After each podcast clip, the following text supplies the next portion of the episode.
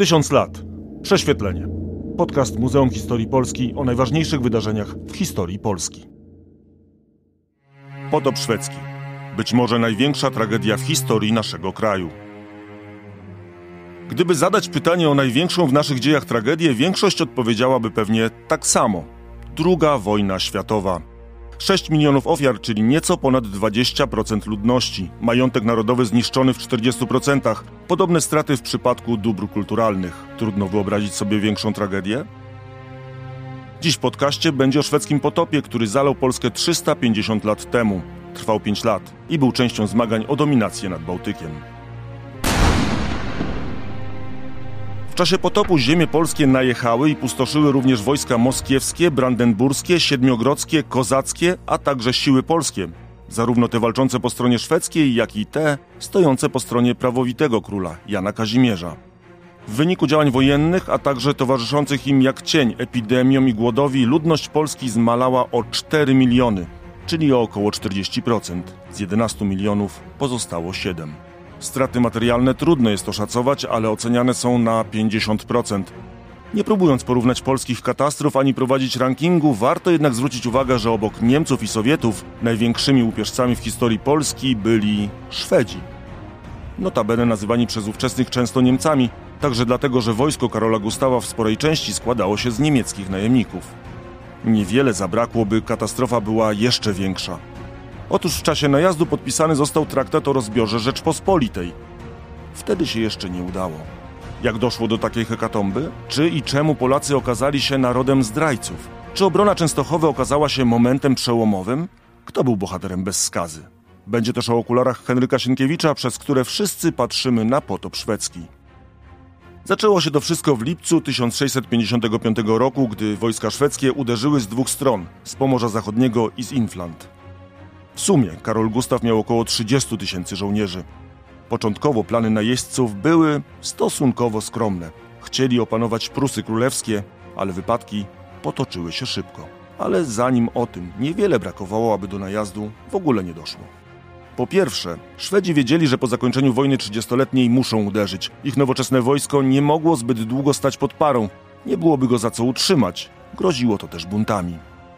Według wyliczeń szwedzkiego historyka 20-tysięczna armia konsumowała dziennie 15 ton chleba, spożywała mięso z 70 do 100 sztuk bydła. Równocześnie dla wykarmienia koni potrzeba było 30 ton paszy, jaką zbierano z 50 hektarów ziemi. Do tego żołnierze wypijali dziennie 6 tysięcy litrów piwa. Pytaniem był cel ataku. Strategzy długo zastanawiali się, czy ma być to Moskwa czy Polska, a może Dania? Strategicznej decyzji pomogło powstanie Bogdana Chmielnickiego i najazd Moskwy na Litwę, a pretekstem był upór Jana Kazimierza, by używać tytułu króla Szwecji. Wtedy na scenę wszedł pierwszy z długiej galerii polskich zdrajców, Hieronim Radziejowski. Część pierwsza. Zdrada. Były podkanclerzy koronny po konflikcie z królem Janem Kazimierzem uciekł do Szwecji i stał się ważnym doradcą Karola Gustawa. Nie tylko namawiał on szwedzkiego władcę do najazdu, ale też twierdził, że polska szlachta nie będzie stawiać wielkiego oporu. Nie pomylił się. Zdrada to słowo klucz do pierwszych miesięcy potopu. Radziejowski, Opaliński, Radziwiłłowie, Sobieski, Koniec Polski. Lista zdrajców wśród najwyższych sfer była niezwykle długa. Nie mówiąc o dziesiątkach tysięcy szlachty i żołnierzy. Maszerująca od północy armia feldmarszałka Arwida Wittenberga liczyła około 14 tysięcy żołnierzy. Zahartowane bojami wojsko na pierwszą linię oporu natrafić miało nad Notecią w okolicach ujścia. Siły wydawały się wyrównane, naprzeciw najeźdźcom stanęło około 14 tysięcy Polaków, głównie pospolitego ruszenia, co notabene w czasie potopu okazało się niestety adekwatną nazwą.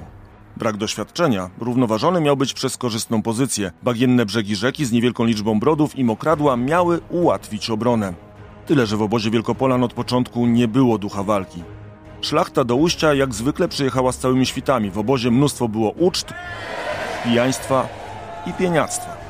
Większość była słabo wyszkolona i bez doświadczenia bojowego.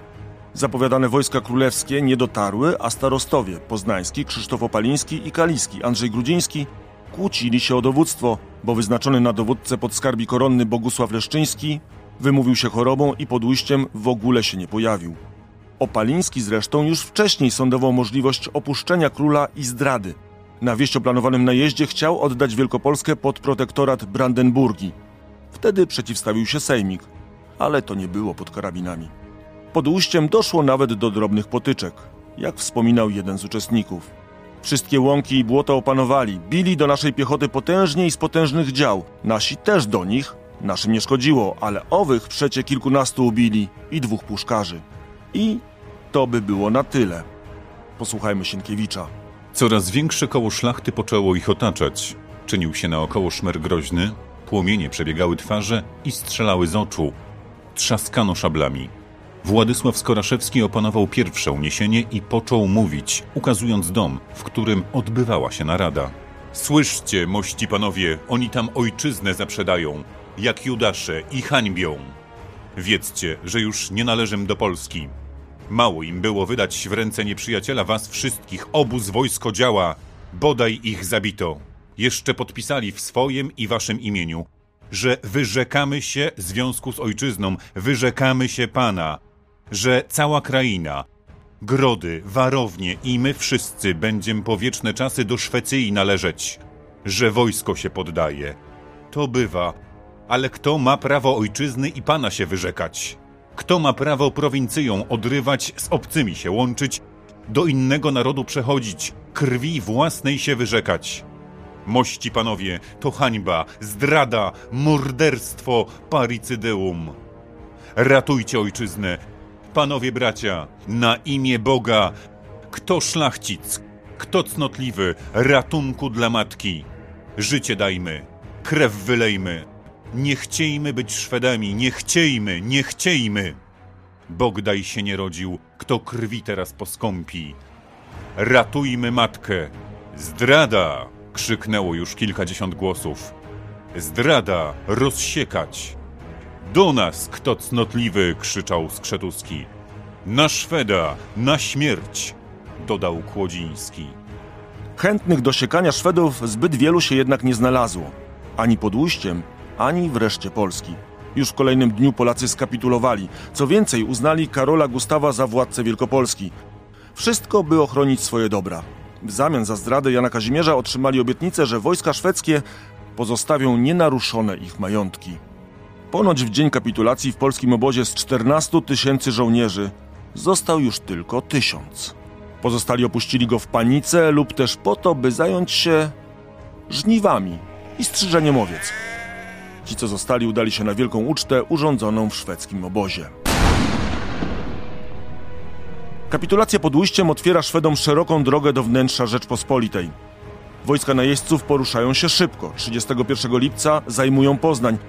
Niewiele później armie Wittenberga i Karola Gustawa łączą się.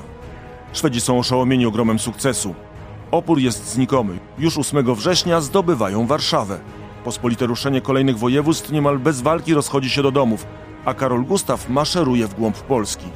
W październiku Jan Kazimierz ucieka z kraju, na Śląsk. 17 października, po trzech tygodniach oblężenia, poddany zostaje Kraków, a kolejni możni i oddziały wojskowe przechodzą na stronę Szwedów. Aleksander Koniec Polski, Jan Sapiecha, Dymitr Wiśniowiecki, czy wreszcie przyszły król Polski, Jan Sobieski. A także zdrajca nad zdrajcami, Janusz Radziwiłł. Tylko czy rzeczywiście wojewoda wileński był jednym z największych zdrajców w historii Polski? Dziś historycy w większości Hetmana oceniają znacznie mniej surowo. Doktor Anna Kalinowska z Muzeum Historii Polski. Radziwiłł nie miał złudzeń co do możliwości przejęcia tronu Rzeczpospolitej czy nawet krzesła wielkoksiążęcego na Litwie. Był politycznym realistą. Wbrew wizji Sienkiewicza zdawał sobie sprawę, że niezależna całkowicie Litwa nie miałaby szans na zaistnienie ani na przetrwanie. Wydaje się, że w takim właśnie kontekście patrzeć należy na zawarte przez Janusza Radziwiła 20 października 1655 roku w Kiejdanach porozumienie z królem Szwecji Karolem X Gustawem. Układ ten oddawał Litwę, a raczej te jej tereny, które nie znalazły się dotychczas pod okupacją moskiewską, pod protektorat Szwecji i w praktyce oznaczał zerwanie Unii Polsko-Litewskiej. Powody, dla których Radziwiłł i ponad 1100 innych przedstawicieli litewskiej szlachty zdecydowało się na ten ruch, wydają się jednak dość oczywiste, jeśli przeanalizujemy ówczesną sytuację. Na poziomie Wielkiego Księstwa wyglądała ona wyjątkowo tragicznie.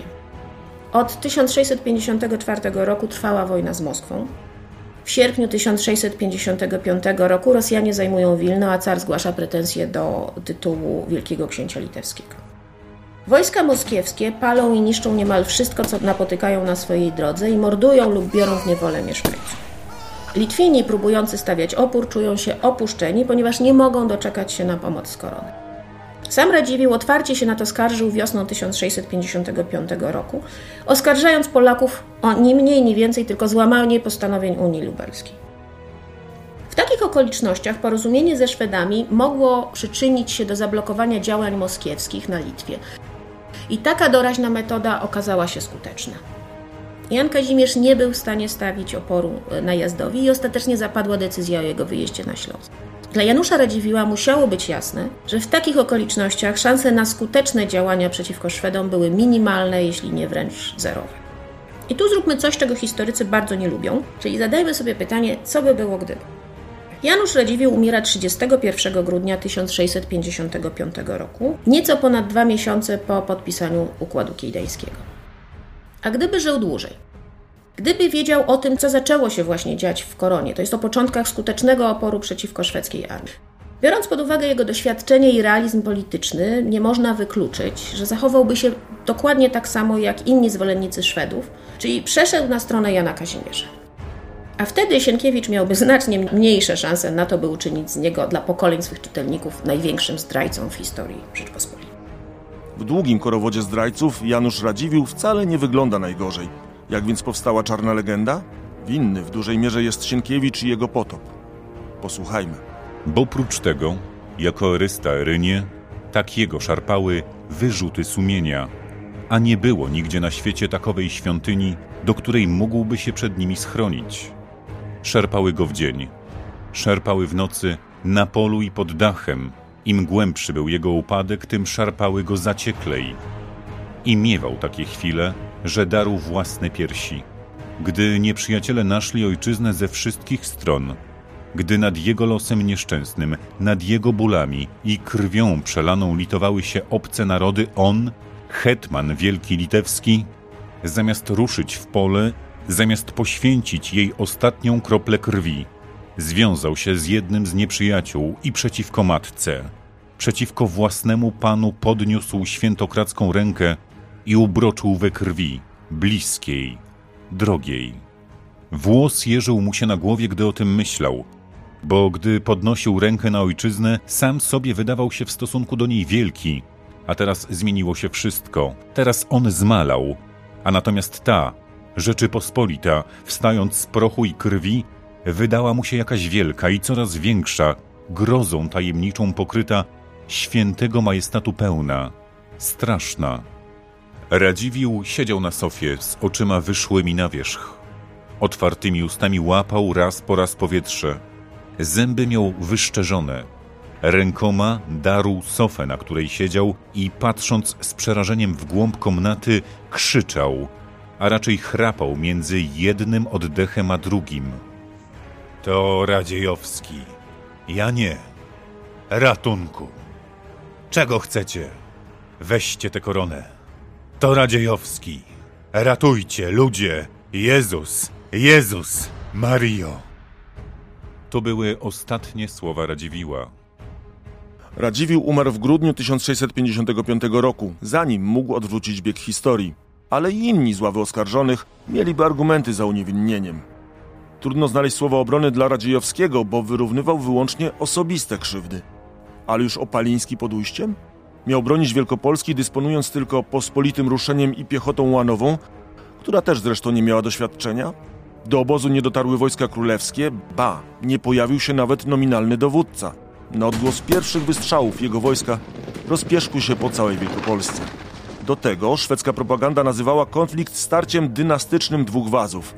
Można powiedzieć, że szlachta wielkopolska nie tyle zdradzała kraj, co zmieniała władcę. Z tej samej rodziny – choć Karol Gustaw był wazą tylko po kądzieli. A nie tylko Radziejowski, ale też m.in. Opaliński czy Radziwił i wielu innych wielmożów z Janem Kazimierzem miało mocno na pieńku. Podobne powody pojawiły się w związku z kapitulacjami kolejnych dowódców wojskowych i całych województw, które też porzucały prawowitego władcę. Tym bardziej, że Karol Gustaw nie tylko wydawał się lepszym władcą, Obiecywał Polakom także wspólną walkę przeciw Moskwie i powstaniu kozackiemu, a także powstrzymanie swojego wojska od rabunku. Mogło się wydawać, że nie ma innego dla Rzeczpospolitej ratunku, tym bardziej, że większość potyczek z nowoczesnym wojskiem szwedzkim kończyło się porażkami, a przypomnijmy, że Jan Kazimierz uciekł za granicę, co było pierwszym takim wydarzeniem w historii Polski. Przysięga na wierność Karolowi Gustawowi też była mocno obwarowana, choćby ta przejścia na szwedzką stronę Aleksandra Koniec-Polskiego i jego oddziałów. Posłuchajmy. Wiara katolicka, wyznanie rzymskie z dawnych czasów praktykowane oraz wolności krwią przez przodków nabyte zostaną zachowane. Dobra ziemskie będą wolne od ciężarów wojskowych. Wojsku kwarcianemu zostanie zapłacony żołd, ale żołnierze nie będą obowiązani do składania wojskowej przysięgi. Prowincje zajęte przez wrogów zostaną odzyskane, a następnie włączone do korony. Godności urzędy udzielane będą tylko miejscowej, osiadłej szlachcie. To jeszcze o postawie samych żołnierzy. Ówczesny kronikarz Wespezjan Kochowski. Żołnierze natomiast utrzymywali, że wypowiadając prawowitemu królowi posłuszeństwo, bynajmniej nie łamią wierności i nie sprzeniewierzają się dawnym zwyczajom. Jedno bowiem i drugie. Droższe im jest nad życie, lecz że tylko na pewien czas ustępują przed przeciwnościami, ażeby nie stać się pastwą nieprzyjaciół, wszystkich ich jednocześnie na siebie rozgniewawszy, chcą przynajmniej jednego z nich ułagodzić. W świetle tych wydarzeń, jak napisała wybitna znawczyni epoki profesor Urszula Augustyniak, przejście rzesz szlachty i magnaterii na stronę Karola Gustawa wydaje się, jeśli nie usprawiedliwione, to przynajmniej zrozumiałe. I jedyne co trzeba było zrobić, to złamać przysięgę. Część druga. Wielki rabunek. Tyle, że to broń obosieczna. Najtrudniej złamać przysięgę po raz pierwszy. Tym bardziej, że druga strona wcale swoich obietnic nie zamierzała dotrzymywać. Zwłaszcza jeśli chodzi o rabunek. Wojna musi utrzymać się sama. To doktryna, która wtedy obowiązywała w całej Europie. Wojska szwedzkie w czasie wojny trzydziestoletniej doprowadziły ją do perfekcji. Szwedzkim bojakom na widok dóbr w Polsce musiały się świecić oczy. Karol Gustaw, przyrzekając, że wojsko nie będzie łupić, musiał wiedzieć, że tej obietnicy nie będzie mógł spełnić. Sam zresztą mawiał. Za pomocą żelaza, którego przyroda nam nie poskąpiła, możemy zaopatrzyć się w złoto. Taktycznie powstrzymywał więc armię od grabieży w pierwszych tygodniach wojny. Ale potem, gdy już spuścił ze smyczy ogary, zaczęła się grabież na niespotykaną dotąd skalę. Szwedzi, ze zwykle chaotycznej i spontanicznej czynności, stworzyli system – Król mianował nawet specjalnego urzędnika do katalogowania łupów. Risk Antiquario. To pierwszy na świecie urząd antykwariusza państwowego. Jak to działało? Oddajmy głos dr Anni Kalinowskiej. Polski pech polegał właśnie na tym, że mieli oni już spore doświadczenie wyniesione z czasów wojny trzydziestoletniej, podczas której złupili na przykład Czechy i wywieźli do Szwecji choćby zbiory sztuki z Hradczan czy słynną bibliotekę Załomuńca. Dużej części najcenniejszych obiektów zrabowanych w Czechach nie ma już jednak w Szwecji. Królowa Krystyna wywiozła je po swojej abdykacji do Włoch, a ostatecznie trafiły one do zbiorów watykańskich. Zdobyczami wojennymi zainteresowani byli, oczywiście w różnej skali, praktycznie wszyscy.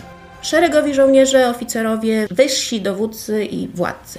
W 1648 roku młoda królowa Krystyna listownie instruowała swoich ludzi, co dokładnie mają zdobyć dla niej w Pradze. Kilkanaście lat później Karl Gustav Wrangel stworzył największą ówczesną prywatną bibliotekę w Szwecji właśnie dzięki łupom, które udało mu się zgromadzić w czasie kariery wojskowej. Kolekcja Wrangla dotrwała do naszych czasów nietknięta, a nawet powiększyła się nieco właśnie o Polonika, bo dopiero w latach 70. XX wieku odnaleziono skrzynie ze znieskatalogowanymi wcześniej polskimi książkami. Oczywiście co jakiś czas powraca pytanie o restytucję zrabowanych dzieł sztuki, książek i rękopisów. Sprawa jest jednak bardzo skomplikowana z prawnego i historycznego punktu widzenia. Jeśli bowiem pierwotni właściciele mieliby odzyskać to, co do nich należało, to czy Biblioteka Watykańska powinna oddać Czechom na przykład książki i rękopisy, które królowa Krystyna wywiozła do Rzymu? I do kogo miałby trafić hełm Iwana Groźnego, zdobyty najprawdopodobniej w Warszawie w 1655 roku, który znalazł się tam zapewne w czasach Wielkiej Smuty, po tym jak polskie oddziały zdobyły Kreml? Wracając do potopu, oczywiście rabowali szeregowi żołnierze, oficerowie, ale największe łupy zdobywali dowódcy, a największe z największych brał król. Jakie? A choćby takie jak w listopadzie w Warszawie. donosił wysłannik królowej Ludwiki Marii Gonzagi. Kazał poobdzierać obicia w trzech pałacach i powyjmować marmurowe ściany. Rozebrać lożę w ogrodzie złożoną z 32 pięknych kolumn marmurowych, które przy rozbieraniu potłuczono. Lecz to nie dosyć. Każe brać okna i szyby. Warto dodać, że Karol Gustaw, choć złożył obietnicę, że nie ruszy dóbr kuzyna, obrabował także rezydencję pary królewskiej. Splądrowany został nie tylko Zamek Królewski, ale także inny z pałaców należących do Wazów Villa Regia. O skali rabunku mogliśmy się przekonać naocznie kilka lat temu. Dzięki niskiemu stanowi Wisły, mniej więcej na wysokości warszawskiej cytadeli, wydobyte zostało około 20 ton fragmentów barokowej architektury, pochodzącej głównie właśnie z Pałacu Wazów, zwanego obecnie Kazimierzowskim. Wśród wyrąbanych i zapakowanych na barkę skarbów były gzymsy, łuki, portale czy fragmenty fontan. Spora część znalezisk trafiła do Muzeum Historii Polski. Kamienne skarby, poskładane jak puzzle, mają odtworzyć arkadę o szerokości 15 i wysokości 4 metrów. Ale ucierpiała nie tylko Warszawa. Z Krakowa sam Wittenberg zabrał 50, a gubernator Wirz 80 furgonów łupów. Wawel i katedra były łupione ośmiokrotnie. Żołdacy wyrwali nawet dwa srebrne gwoździe z trumny Władysława IV, ołtarz świętego Stanisława osobiście ze srebrnych blach obdzierał Wirc. Z zamku lubomirskich Wiśniczu łupy wywiezione zostały na 150 wozach. I tak wyglądało to w całej Polsce. Jeden z wojaków tak pisał do żony. To, co używane, możesz zatrzymać, mój aniele. Resztę sprzedać za gotówkę. Innym razem. Nie zapomniałem też o pościeli i postaram się przesłać cztery wytworne łóżka. Na dwie osoby oraz cztery ditto prostsze, lecz jednak pańskie. Rabunek obejmował wszystko. Wojskowi zeskrobywali nawet złocenia ze ścian, ale też demontowali fragmenty architektury, zrywali podłogi. O skali mogliśmy się przekonać jeszcze raz. Kilka lat temu, gdy z Wisły wydobyta została zatopiona barka z łupami. Były to m.in. kolumny czy kamienna fontanna. Rabowano też księgozbiory. Szwedzi ograbili do cna 67 z nich, a do tego 17 archiwów. Królewscy specjaliści przeglądali biblioteki, a najcenniejsze książki ładowali do zalewanych smołą beczek i wysyłali za morze. Zamiłowanie do grabienia bibliotek czyni Szwedów wyjątkowymi. Większość ówczesnych wojskowych zdecydowanie wolała patrzeć, jak książki płoną. Bardziej systematycznym sposobem łupienia miast było nakładanie na nie kontrybucji. Warszawa musiała płacić je trzykrotnie, a i tak nie ochroniło jej to przed rabunkiem. Nie tylko zresztą ze strony Szwedów, ale także Brandenburczyków i Siedmiogrodzian Rakoczego. Po drugim zdobyciu stolicy Karol Gustaw wywiózł z niej siedem statków pełnych łupów. Łupiono zresztą nie tylko miasta zdobyte, ale nawet te, które się poddały. Kapitulacja nie była więc sposobem na uniknięcie rabunku.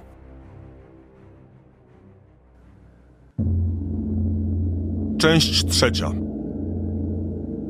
Przełom. Obrona Częstochowy i powrót króla. Rabunek przyniósł wojskom szwedzkim bogactwo, ale był jednym z powodów ich ostatecznej klęski. Wiadomości o krwawym terrorze i łupiestwach rozchodziły się szybko. Szlachtę na równi dotykał rabunek miast czy dworów, jak i kościołów. Najeźdźcy, w dużej mierze luteranie, nie mieli żadnych oporów, by ogołacać także świątynie, co przez ludność polską uznawane było za świętokradztwo. Tak najazd przekształcał się w wojnę religijną. Garnący się pod szwedzkie sztandary w pierwszych tygodniach wojny, pod koniec 1655 roku coraz częściej porzucali nowego władcę, a ci, którzy pozostali wierni Janowi Kazimierzowi, coraz odważniej zaczęli podnosić głowę. Pewnie wszyscy dokładnie pamiętamy, jak załamała się szwedzka potęga. Cudowny obraz jasnogórski, niezłomny przeor Augustyn Kordecki, potężna szwedzka armia, krwawe oblężenie, wreszcie Andrzej Kmicic, wysadzający największą armatę. Jednym zdaniem obrona Częstochowy. Pora znów zdjąć okulary Sienkiewicza. Augustyn Kordecki wcale nie zamierzał zostać bohaterem październiku udał się do szwedzkiego obozu, gdzie, według relacji, w swoim i Paulinów imieniu złożył hołd wiernopoddańczy królowi Szwecji. W zamian otrzymał zapewnienie, że w jego murach nie mogą stacjonować żadne oddziały wojskowe. Obietnice obietnicami, ale przezorny przeor już w sierpniu nakazał wywiezienie z klasztoru większości skarbów, a jesienią także obrazu Czarnej Madonny. W ołtarzu na Jasnej Górze zawisła kopia. Nie zapomniał też o skompletowaniu załogi, która składała się z około 250 żołnierzy, i zaopatrzeniu w zapasy amunicji i żywności. Miał nosa. Na początku listopada pod mury z niewielkim oddziałem podszedł Czech Jan Brzesowicz. Kordecki zatrzasnął przed nim bramy. Dwa tygodnie później pod Jasną Górą stanęły siły generała Burcharda Müllera. Wbrew Sienkiewiczowi nie była to jednak wielka armia. Do tego kompletnie nieprzygotowana do oblężenia. Niemiec miał pod sobą około 3000 żołnierzy, ale dysponował zaledwie setką piechoty i kilkoma lekkimi działami. Do tego znaczną część jego wojska stanowili Polacy, którzy w większości odmówili aktywnego udziału w oblężeniu. O zdobyciu Jasnej Góry szturmem nie mogło być mowy. Dopiero 10 grudnia pod murami zagrzmiały złowrogo ciężkie działa, które zaczęły robić krzywdę murom. Wśród armat, które dotarły pod Częstochowę, nie było jednak osławionej kolubryny, z którą miał rozprawić się Kmicic. Do tego działa nie miały zbyt dużo amunicji. Nie było też ciężkiego ostrzału. Przez 48 dni oblężenia armaty grzmiały tylko przez 12 dni. Większość czasu minęła na pertraktacjach. Szwedzi nie przeprowadzili ani jednego szturmu na Jasną Górę. Najprawdopodobniej zginął tylko jeden żołnierz obrońca, zastrzelony zresztą omyłkowo przez swoich i trzech szlachciców, którzy dołączyli do załogi twierdzy. Straty napastników to w sumie kilkunastu żołnierzy i kilku górników kopiących podkop. Szwedzi odstąpili od oblężenia 27 grudnia. Nie było więc to wydarzenie ważne militarnie. A czy propagandowo? Jak napisał w książce Święta po polsku, Tradycje i skandale Sławomir Koper, praktycznie nie wspominano o nim w pamiętnikach z tamtych lat, a cała sprawa zdobyła pewien rozgłos dopiero trzy lata później. Wówczas bowiem Przeor wydał nową gigantomachię, gdzie opisał obronę klasztoru, dając do zrozumienia, że w walkę z heretykami zaangażowały się siły nadprzyrodzone. To teoria przesadzona. Obrona Częstochowy zrobiła jednak na Polakach wrażenie przede wszystkim ze względów religijnych. Szwedzi podnieśli rękę na jeden z najświętszych przybytków. Ale było to tylko jedno z ciągu wydarzeń. Karta wojny się odwracała. Jako pierwsi wystąpili ci, którzy pierwsi się poddali. W Wielkopolsce narastał ruch partyzancki. Szwedzi odpowiedzieli brutalnymi pacyfikacjami. Do tego rósł rabunek, co tylko przyspieszało narastanie antyszwedzkich nastrojów. Przeciw najeźdźcom masowo zaczęła występować nie tylko szlachta, ale też chłopi. Zaczynało się ludowe powstanie. Osobliwością naszego marszu, pisał w pamiętniku jeden ze szwedzkich oficerów, było, że nie tyleśmy ponieśli szkody od oddziałów regularnych, co od gromad podłego pochodzenia i od zwykłych band rozbójniczych, gęsto czających się w lesie, w zaroślach przydrożnych, wszędzie, gdzie w zasadce można zaczaić. Nie szukając zwycięstwa, dopadają, a zadawszy szkody, znikają i rozpraszają się tak, iż ścigać nie ma kogo. Barbarzyński sposób toczenia wojny. Ale właśnie z tak prowadzoną wojną Szwedzi będą się spotykać do końca najazdu. W podobny sposób walczyły nie tylko pojedyncze oddziały powstańcze. Jeszcze o tym będzie. Zaledwie dwa dni po zakończeniu oblężenia Jasnej Góry miało miejsce wydarzenie, może najważniejsze dla losów wojny. Dwaj niedawni zdrajcy, hetmani koronni Stanisław Rewera Potocki i Stanisław Lanskoroński, znów zmienili front. W niewielkich Tyszowcach w województwie lubelskim zawiązali konfederację, której celem była walka ze Szwedami i powrót do prawowitego monarchy. Poparło ją co najmniej 17 senatorów. Wieści o wzrastającym oporze spowodowały, że Jan Kazimierz postanowił wrócić do kraju. W styczniu sam stanął na czele nowej konfederacji. Do tego w kwietniu w Lwowie ogłosił Matkę Boską Królową Polski i złożył ślubowania, w których obiecywał zająć się także sprawami chłopskimi. Kolejny raz kierował wojnę na tory konfliktu religijnego, jednocześnie próbując wzmocnić powstanie ludowe. Dopiero teraz zaczęła się prawdziwa wojna. Tymczasem Karol Gustaw postanowił zrealizować pierwotne zamierzenia. Skierował wojsko na północ i bez wielkiego oporu zajął Prusy Królewskie, wyjąwszy Malbork, Puck i Gdańsk. Teraz, po realizacji planu, postanowił ostatecznie rozprawić się z Janem Kazimierzem i mogło się wydawać, że nadal znajduje się pod dobrą gwiazdą. W lutym dopadł pod Gołębiem oddziały Czarnieckiego. Wojska regimentarza były znacznie słabsze, do tego bitwa odbyła się w niesprzyjających dla Polaków warunkach. Wobec szwedzkiego ognia artyleryjskiego Czarniecki został zmuszony do desperackiego odwrotu. W obozie szwedzkim odtrąbiono wielkie zwycięstwo. Czy było nim rzeczywiście? Posłuchajmy niemieckiego, sprzyjającego Szwedom kronikarza. Porzuciwszy przeto walkę, szukają ocalenia wrączości koni, a ścigający Szwedzi siedzą im na karkach i wycinają aż do piątej mili. Zginęło kilkuset Polaków. Wielu wzięto do niewoli. Gdyby wierzyć tej relacji bezkrytycznie, mogłoby to oznaczać zniesienie korpusu Czarnieckiego. Nic bardziej mylnego. Czarniecki pozbierał swoje wojsko już następnego dnia. Bo choć może zaczęło się od falstartu, to Szwedzi właśnie spotkali się z nową formą prowadzenia kampanii wojną szarpaną, firmową strategią Stefana Czarnieckiego. Część czwarta. Bohater nie bez skazy.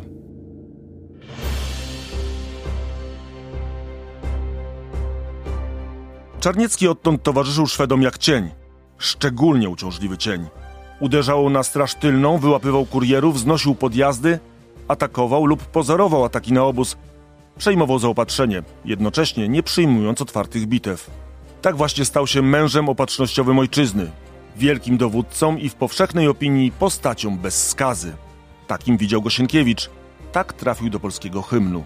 Tyle, że choć wodzem był znakomitym, to na pewno nie bez skazy. Miał zwyczaj mawiać: Jam nie z soli i nie z roli, tylko z tego, co mnie boli. Czarniecki rzeczywiście, w przeciwieństwie do większości najważniejszych dowódców owych czasów, nie należał do magnaterii i do najwyższych dystynkcji doszedł sam, a nie dzięki pieniądzom czy wpływom rodziny. Wywodził się ze średnio zamożnej szlachty. Ojciec był starostą żywieckim, do tego miał aż dziewięciu braci. Większość niejako z musu wybrało karierę wojskową. Stefan trafił do Lisowczyków, oddziałów wojskowych, które utrzymywały się głównie z łupów wojennych. Powoli piął się w hierarchii wojskowej, wszędzie odznaczając się wielką odwagą. Od Jana Kazimierza dostał kilka urzędów, król powierzał mu też coraz poważniejsze misje wojskowe. W 1655 roku Jan Kazimierz nadał mu kasztelanię kijowską, co spowodowało, że Czarniecki wszedł do elity. Został senatorem. Podczas potopu nie odstąpił króla. Ten powierzył mu m.in. obronę Krakowa. Miasta bronił dzielnie, ale w końcu musiał skapitulować. Po kilku tygodniach wahania, czy jednak nie przystąpić do Karola Gustawa, Czarniecki dołączył do Jana Kazimierza i wraz z nim powrócił do Polski. Był już wtedy najważniejszym dowódcą wojskowym. Król nadał mu tytuł regimentarza, co oznaczało, że praktycznie miał władzę równą hetmanom. Do końca wojny miał sprawować naczelne dowództwo nad wojskami koronnymi. Wtedy właśnie rozpoczął swój marsz do historii. Wojną szarpaną raził wojska szwedzkie najpierw w ich marszu w kierunku Sandomierza i Lwowa, później w Wielkopolsce. Walczył też z Rakoczem, by pod koniec wojny wyprawić się nawet do Danii. Za zasługi został wojewodą ruskim, a pod koniec życia nawet hetmanem. Gdzie więc skaza? Kolejny raz oddajmy głos Kochowskiemu. Zasłużone pochwały wielkiemu bohaterskiemu wręcz męstwu Czarnieckiego oddawali również i Polacy. Nawet zawistni nie mogli mu ich odmówić. Niemniej nie brakowało takich, co go w prywatnych rozmowach obmawiali, szarpiąc dobrą sławę znakomitego wojownika. Żołnierze wypominali mu, że oszukiwani na wikcie i na żołdzie, przyciśnięci głodem, by mieć czym żyć, musieli rabować mieszczan. Zarzutów było znacznie więcej miał przywłaszczyć pieniądze zostawione przez króla na obronę Krakowa. Zdarzyło mu się też kłaść rękę na żołd żołnierzy czy zabrać srebra kościelne, przeznaczone na wojnę. Chciwość. To był drugi filar, prócz wierności Janowi Kazimierzowi, budowy fortuny i pozycji. Kolejną cechą dyskredytującą Czarnieckiego jako bohatera bez skazy było okrucieństwo. To na jego rozkazy wojsko dokonywało wielu rzezi. W krwi topił powstania kozackie, ale także pozwalał na mordowanie Arian w czasie potopu. Podczas wyprawy do Danii cała prowincja śmierdziała dymem, zanotował kapelan polskiej ekspedycji. Ale właśnie za tę wyprawę, podczas której według legendy wsławił się przeprawą wpław przez morską cieśninę, trafił do polskiego hymnu, jako jeden z dwóch obok Henryka Dąbrowskiego Polaków. Warto też jednak dodać, że specjalnie od innych dowódców swoich czasów się nie różnił – Chciwość i okrucieństwo żołnierzy i dowódców wojskowych w czasie wojny to znak zresztą nie tylko tamtych czasów.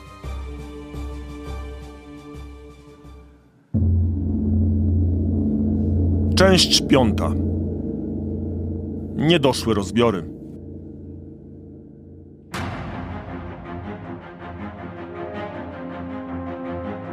Karol Gustaw, zmuszony do odwrotu z Lwowa, zdał sobie sprawę, że własnymi siłami całej Polski nie jest w stanie zagarnąć.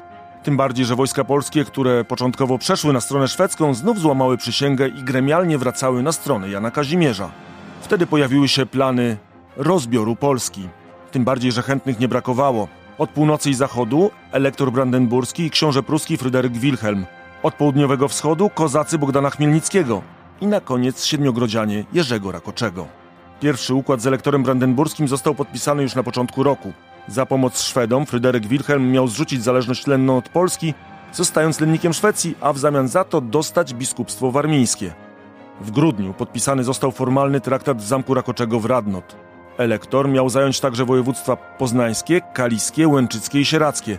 Szwedzi zagarnąć Prusy Królewskie, Kujawy, Północne Mazowsze, Żmudź, Inflanty i Kurlandię. Rakoczy pozostałe ziemie Polski z Krakowem, a Bogusław Radziwił województwo nowogródzkie. Ziem, które miały trafić do kozaków, nie sprecyzowano. Złowrogi traktat wobec wybuchu wojny szwedzko-duńskiej i klęski wyprawy na Polskę Rakoczego pozostał na papierze. Być może dlatego, że nie próbowała przystąpić do niego Moskwa, której nie w smak był wzrost potęgi szwedzkiej. Car wypowiedział wojnę Szwecji, a z Polską zawarł rozejm. Wielkiej europejskiej rozgrywce, jaką była II wojna północna, z zapartym tchem przyglądała się cała Europa. Wzbudzała ona emocje nie tylko wśród rządzących, ale nawet u zwykłych zjadaczy chleba. Posłuchajmy jeszcze raz dr Anny Kalinowskiej. Informacje na temat wydarzeń w Rzeczpospolitej docierały i wzbudzały żywe reakcje nawet u osób, które na co dzień nie miały żadnego powodu, by interesować się tym krajem. Tak było choćby w przypadku Ralpha Josselina, pastora z Earl's Colne w hrabstwie Essex, który we wrześniu 1655 roku w swoim dzienniku ubolewał nad losem Rzeczpospolitej zmagającej się ze zagrożeniem ze strony Szwedów i Moskwy, prosząc Najwyższego, panie ulituj się nad biedną Polską. Skąd u anglikańskiego prowincjonalnego duchownego taka reakcja? Bo brzmiewa w niej wyraźnie komentarz jednej z londyńskich gazet, które, jak wiemy, stanowiły dla Jocelina źródło informacji o wydarzeniach na świecie. Wydawcy tej gazety, czyli Weekly Intelligencer, informując o szwedzkim ataku na Rzeczpospolitę, nie kryli bowiem szoku, że tak wielkie i potężne dotychczas państwo, od dawna będące przed murzem chrześcijaństwa w walce z Imperium Osmańskim, znalazło się w tak trudnej sytuacji i niemal bez walki poddało się armii Karola X Gustawa.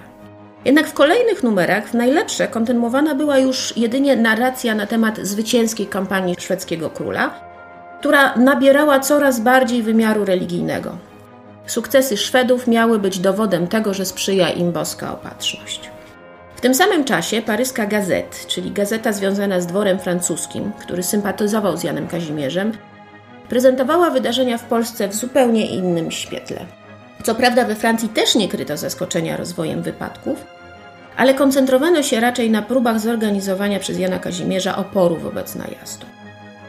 Pierwszych miesiącach trwania wojny polsko-szwedzkiej, a nawet nieco wcześniej, gdy było już wiadomo, że Szwedzi przygotowują się do inwazji, stopniowo stawała się ona tematem numer jeden w europejskiej prasie. Liczba doniesień na temat sytuacji w Rzeczpospolitej które ukazały się w angielskich gazetach tego okresu, rosła lawinowo. Tylko od czerwca do września 1655 roku w sumie było ich 290, a mówimy jedynie o ośmiu tytułach ukazujących się raz lub co najwyżej dwa razy w tygodniu. W zasadzie do końca zmagań wojennych były one obecne w angielskich, francuskich, holenderskich czy niemieckich publikacjach prasowych. Część szósta. Krajobraz po potopie.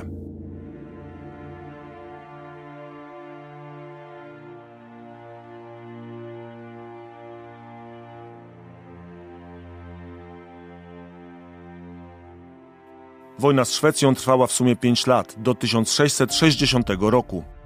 Jak się zakończyła? Jeszcze raz posłuchajmy Sienkiewicza. Żadna księga nie wypisała, ile jeszcze bitew stoczyły wojska, szlachta i lud Rzeczypospolitej z nieprzyjaciółmi. Walczono po lasach, polach, po wsiach, miasteczkach i miastach. Walczono bez wytchnienia. We dnie i w nocy. Każda grudka ziemi nasyciła się krwią. Nazwiska rycerzy, Prześwietne czyny, wielkie poświęcenia zginęły w pamięci, bo nie zapisał ich kronikarz i nie wyśpiewała lutnia, ale pod potęgą tych usiłowań ugięła się wreszcie moc nieprzyjacielska. I jako gdy wspaniały lew, który przed chwilą przeszyty pociskami leżał jak martwy, podniesie się nagle, a wstrząsnąwszy królewską grzywą, ryknie potężnie Wnet myśliwców przejmie strach blady i nogi ich zwracają się ku ucieczce.